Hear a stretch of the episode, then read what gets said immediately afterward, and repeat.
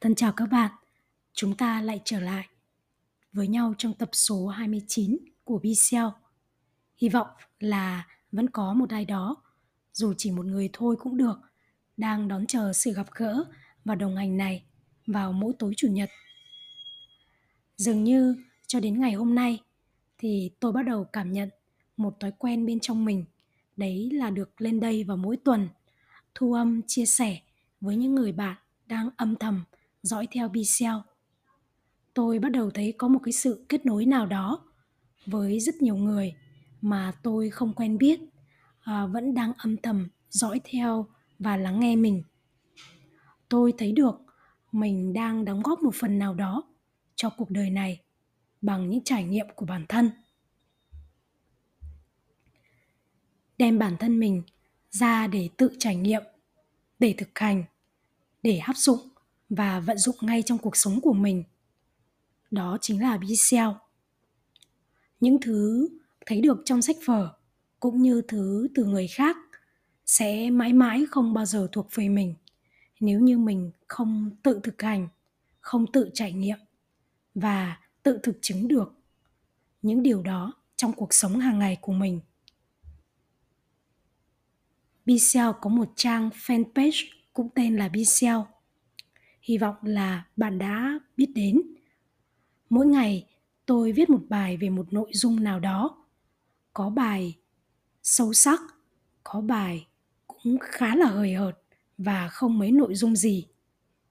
Tuy nhiên, tôi vẫn viết.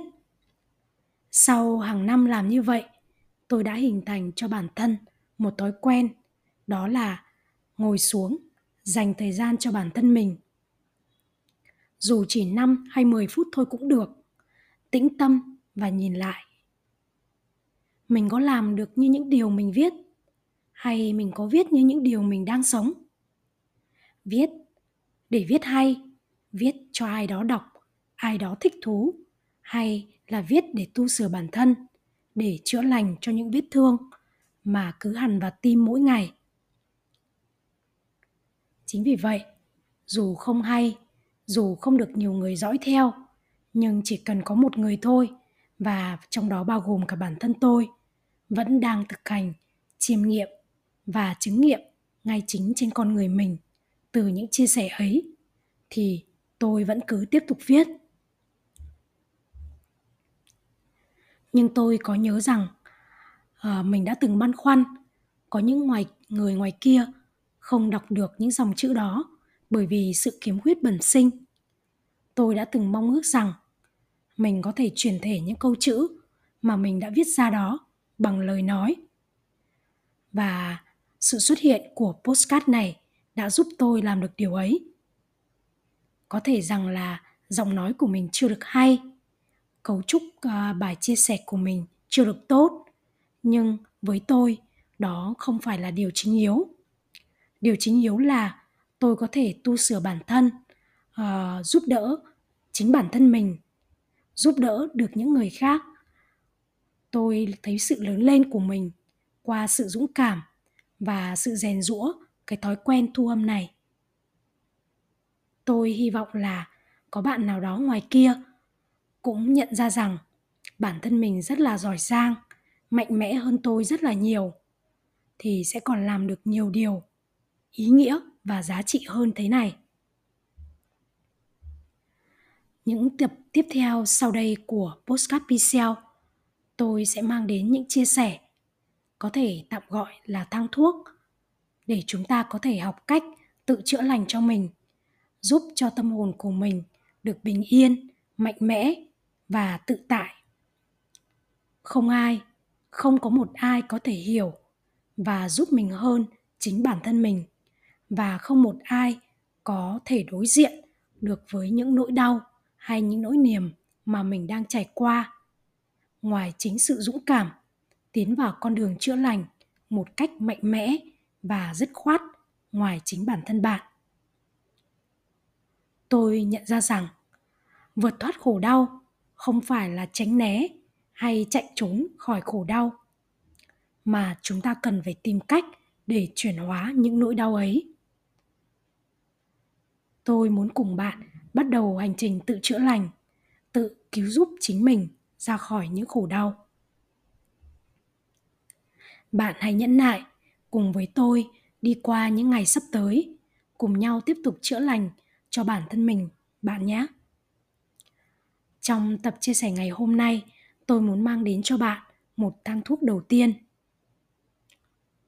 Đó là, nếu có thể buông xuôi sự kháng cự của mình, khiến cho tâm hồn mình bình tĩnh, nỗi đau của bạn sẽ cho bạn biết nó cần gì ở bào bạn trong mỗi giai đoạn của quá trình chữa lành. Nỗi buồn xuất hiện, chúng ta thường bị cuốn vào suy nghĩ, tìm cách giải quyết hay tống khứ nỗi đau, nỗi buồn của mình. Sự thật là, càng chống đối, nỗi buồn càng dữ tợn việc muốn kết thúc nỗi buồn nhanh hơn, không đồng nghĩa với việc nó sẽ trở nên tốt hơn. Con người chúng ta rất là tài tình, bằng kỹ năng trải nghiệm và cả thể diện. Không một ai có thể nhận ra rằng chúng ta đang buồn. Người duy nhất biết rõ điều ấy, không ai khác là chính mình.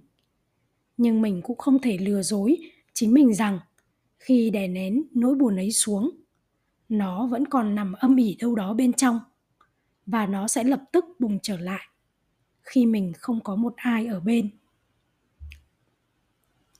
Tôi nhớ mark twain đã từng có câu nói như thế này, tâm trí con người trở nên ngu muội trước nỗi đau mất mát quá lớn. Tâm trí và ký ức sẽ mất hàng tháng trời và có thể hàng năm trời để lượm lại những chi tiết. Từ đó mà ta học hỏi và thấu hiểu về sự bao la của nỗi mất mát. Nỗi buồn, nỗi đau sẽ lấy đi mỗi người trong số chúng ta một khoảng thời gian mà nó cần. Bạn hãy kiên nhẫn với nỗi buồn của mình. Chúng ta không thể nóng vội.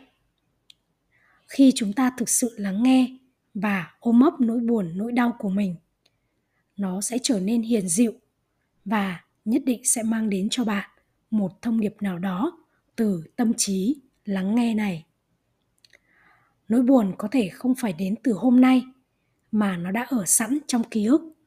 Nó xuất hiện chỉ vì sự lặp lại của một hiện tượng hay một sự việc nào đó đã từng xảy ra trong quá khứ. Hãy bắt đầu ngừng sự kháng cự với nỗi buồn của mình, bạn nhé. Khi nào bạn mới bắt đầu làm việc đó? Vì chính bản thân mình.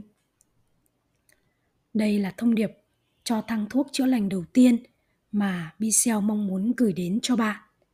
Hy vọng có được một sự góp sức nho nhỏ trên hành trình tự chữa lành của riêng bạn. Chúc bạn thành công và có thêm trải nghiệm thú vị. Chúng ta sẽ hẹn gặp lại nhau vào tuần tới. Hy vọng sẽ mang đến một thang thuốc chữa lành khác, thú vị hơn. Cảm ơn vì đã đồng hành và lắng nghe. Hẹn gặp lại.